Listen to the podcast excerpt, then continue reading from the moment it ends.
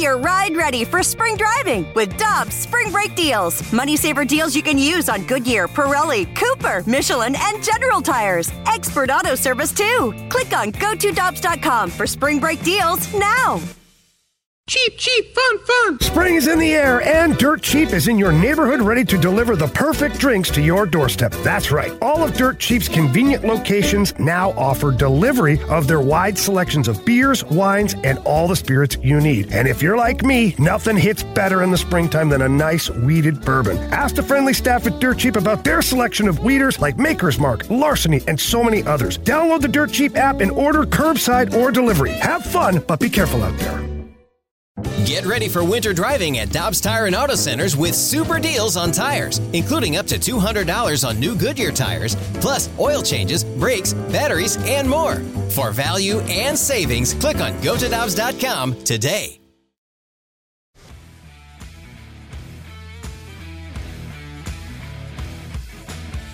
With Jamie Rivers and Alex Ferrario, I'm Brandon Kiley. It's Ribs and BK on 101 ESPN. Thrilled to go out to the Brown and Crouppen Celebrity Line. Our guy Mark Saxon is waiting for us. He's a Cardinals insider for 101 ESPN and The Athletic. Saxy, how you doing today, bud? I'm doing uh, better than I usually am doing on a, on a trade deadline uh, two and a half hours before it's over. So, are you doing better because you think that the Cardinals are about to make a blockbuster? Is that what you're trying to say? You've already got that story written, it's ready to go. Nolan Arenado to the Cardinals. Wow, you you you see, you're good, man. You, are you looking over my shoulder on my screen, BK? My God. I watched what you were yeah. typing, and I saw the N O L, and I, I, was ready to go. All right, so no, that's oh. not the reason. Francisco Lindor. say that I, I love writing about big trades, but what I mean, I should have said rather than feeling good about it, it's like I'm not as stressed out as I normally would be. And that's because, and I don't get mad at me, I'm just a messenger, but I really don't expect anything this year. Um, and I can explain it to you guys. One of the explanations is a little boring. The other one maybe is a little better. Do you want me to skip the boring give one? us the 10 second version, the elevator pitch of the boring part. Yeah, then give us the heat. Right, so, I like I like it. This that's you guys in a nutshell, man. Uh, so basically, when dudes go on the COVID IL, they don't count against your 40 man roster. So the Cardinals were able to add a bunch of guys who weren't on the 40 man roster to the 40 man roster. Now, three guys have come off the COVID IL and they've had to take some guys off the roster, but there's still seven more guys coming back. Some good players like Helsley and Carlos Martinez, right? So they're going to need seven roster spots on the 40 man roster. What's another example of a time when you need roster spots? When you make a trade, you need to add those guys to the 40 man roster. So now you're talking about adding seven guys plus whoever you trade for. That means those cuts could go pretty deep.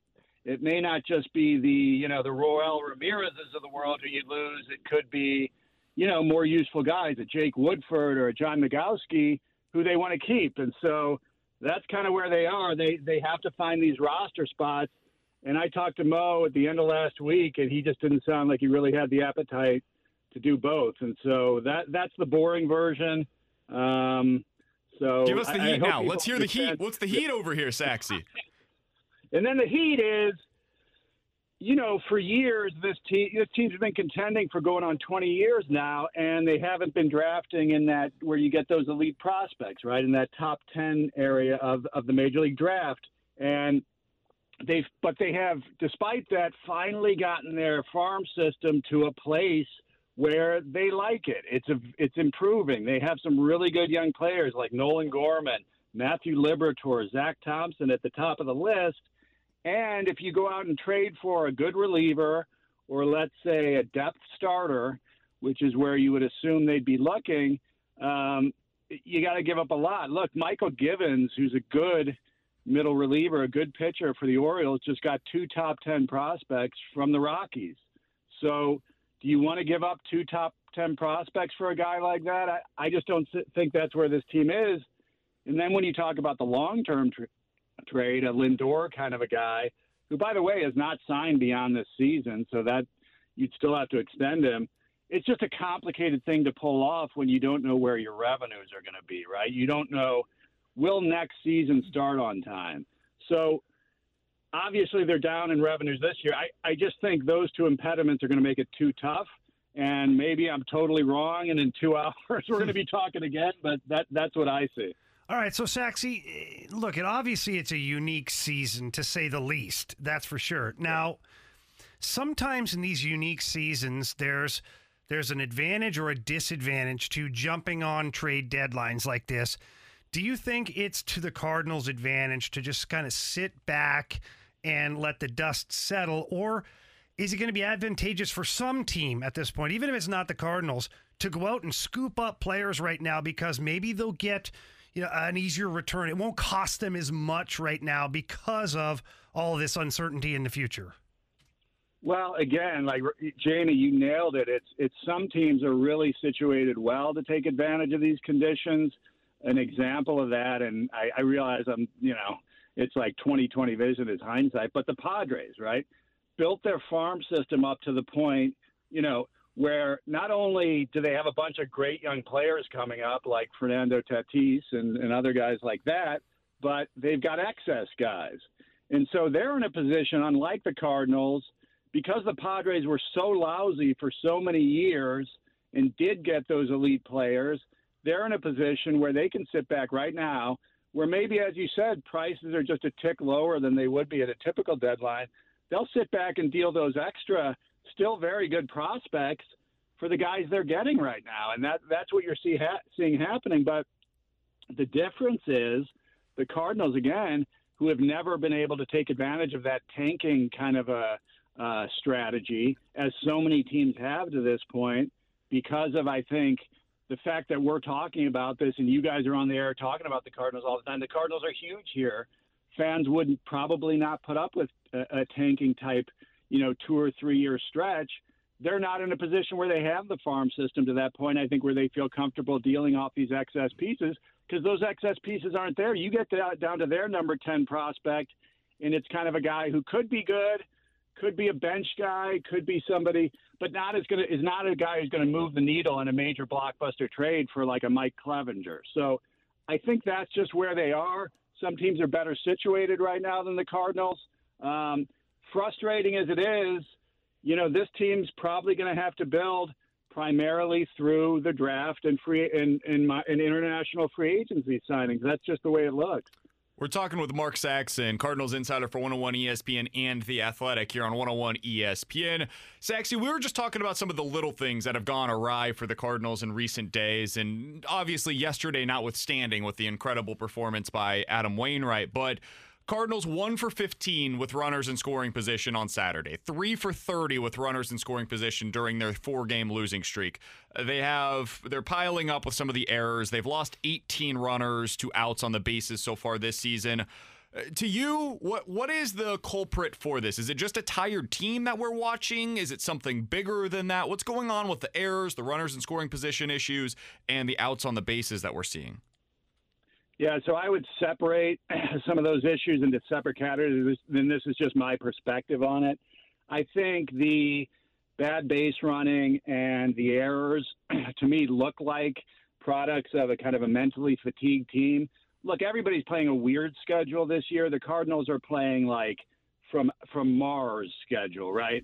All these doubleheaders um, all these games stacked up, almost no off days. And if you look at the off days in September, typically there's a doubleheader before and a doubleheader after. So those are really just kind of survival days. But so I do see some of that because look at the guys who made the base running mistakes Yadi Molina and Paul DeJong in that game. Those guys are above average base runners. I know Yadi's slow, but he's a very smart base runner. That looked like mental fatigue to me.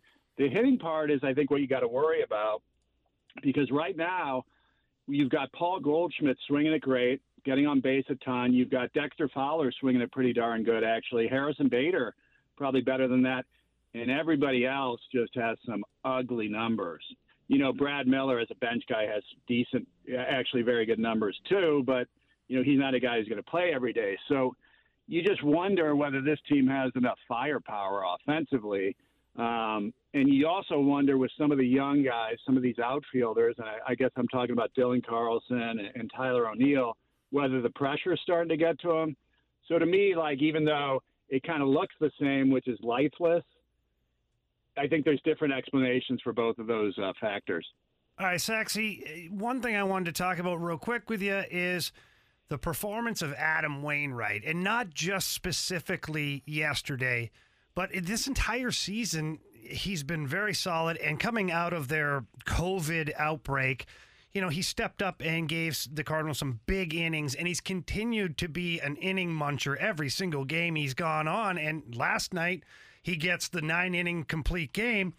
You know, is that a reason that maybe the Cardinals can sit back a little bit at the trade deadline? Because BK brought up earlier, look, you're looking for Miles Mikolas replacement, but maybe Adam Wainwright is that guy right now, and maybe that makes it easier for the Cardinals to just kind of stand pat and let some of the younger guys develop. Yeah, and in general, just the pitching has been so good that you're not going to feel the same sense of urgency to go out and get that bat when you're generally winning or, or certainly holding your own despite really difficult circumstances. And the reason they have held their own is the pitching's been fantastic. The bullpen has been great.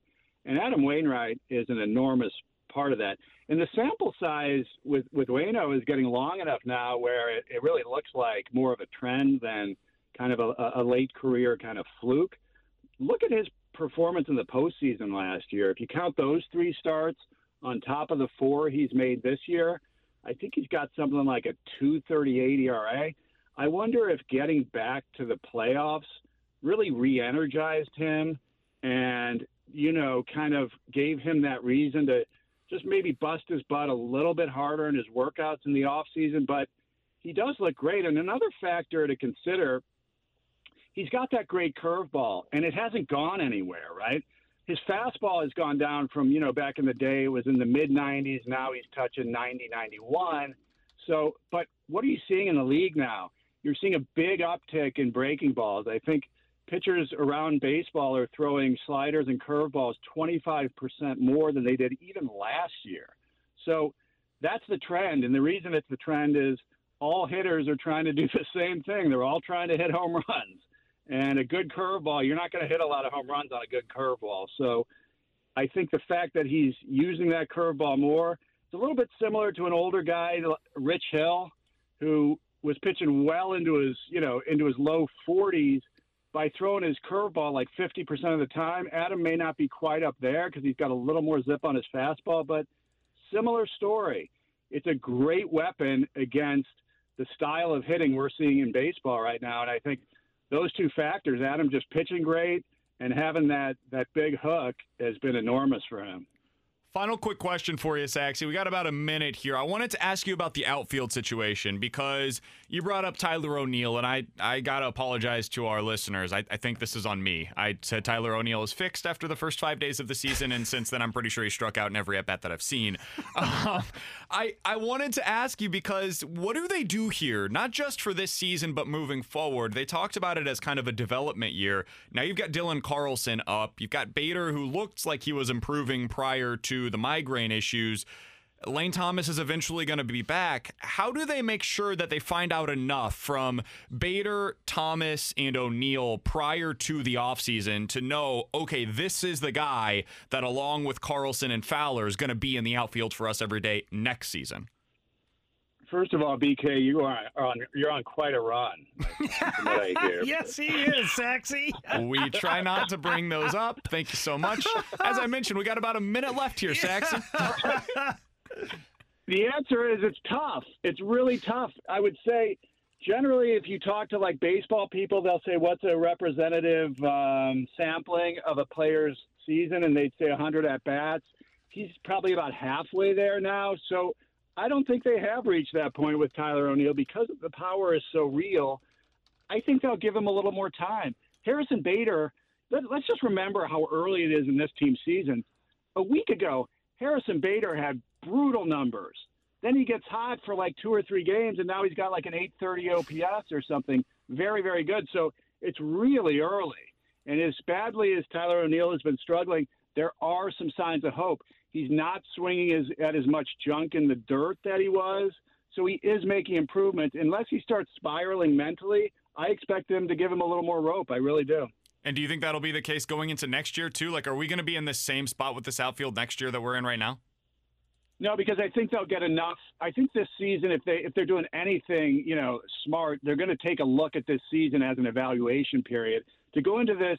If the numbers look as they do now, going into next February, and the same names are in place, if I'm a Cardinals fan, I'm pretty upset because you've had enough enough of a sample size now to make informed decisions, and that's what this season is for. Even if it's not a representative season, even if it may not be a legitimate championship season to some people, you should be able to make decisions on these guys. And for people getting into, you know, 26, 27 years of age, the runway does start to run out. Well, that's where I'm at in my life, Saxy, and I can absolutely tell you that the runway is definitely starting to run out for me. He's Mark Saxon, Cardinals insider for 101 ESPN and The Athletic. You can give him a follow on Twitter at Mark A. Saxon. He's certainly going to have a great recap of what we're going to see at this trade deadline, which is going to be eventful for the Cardinals. Saxy, we always appreciate it, man. Thanks so much for hopping on with us today. Thanks, Jensen. If it's any consolation, mine ran out about 25 years ago.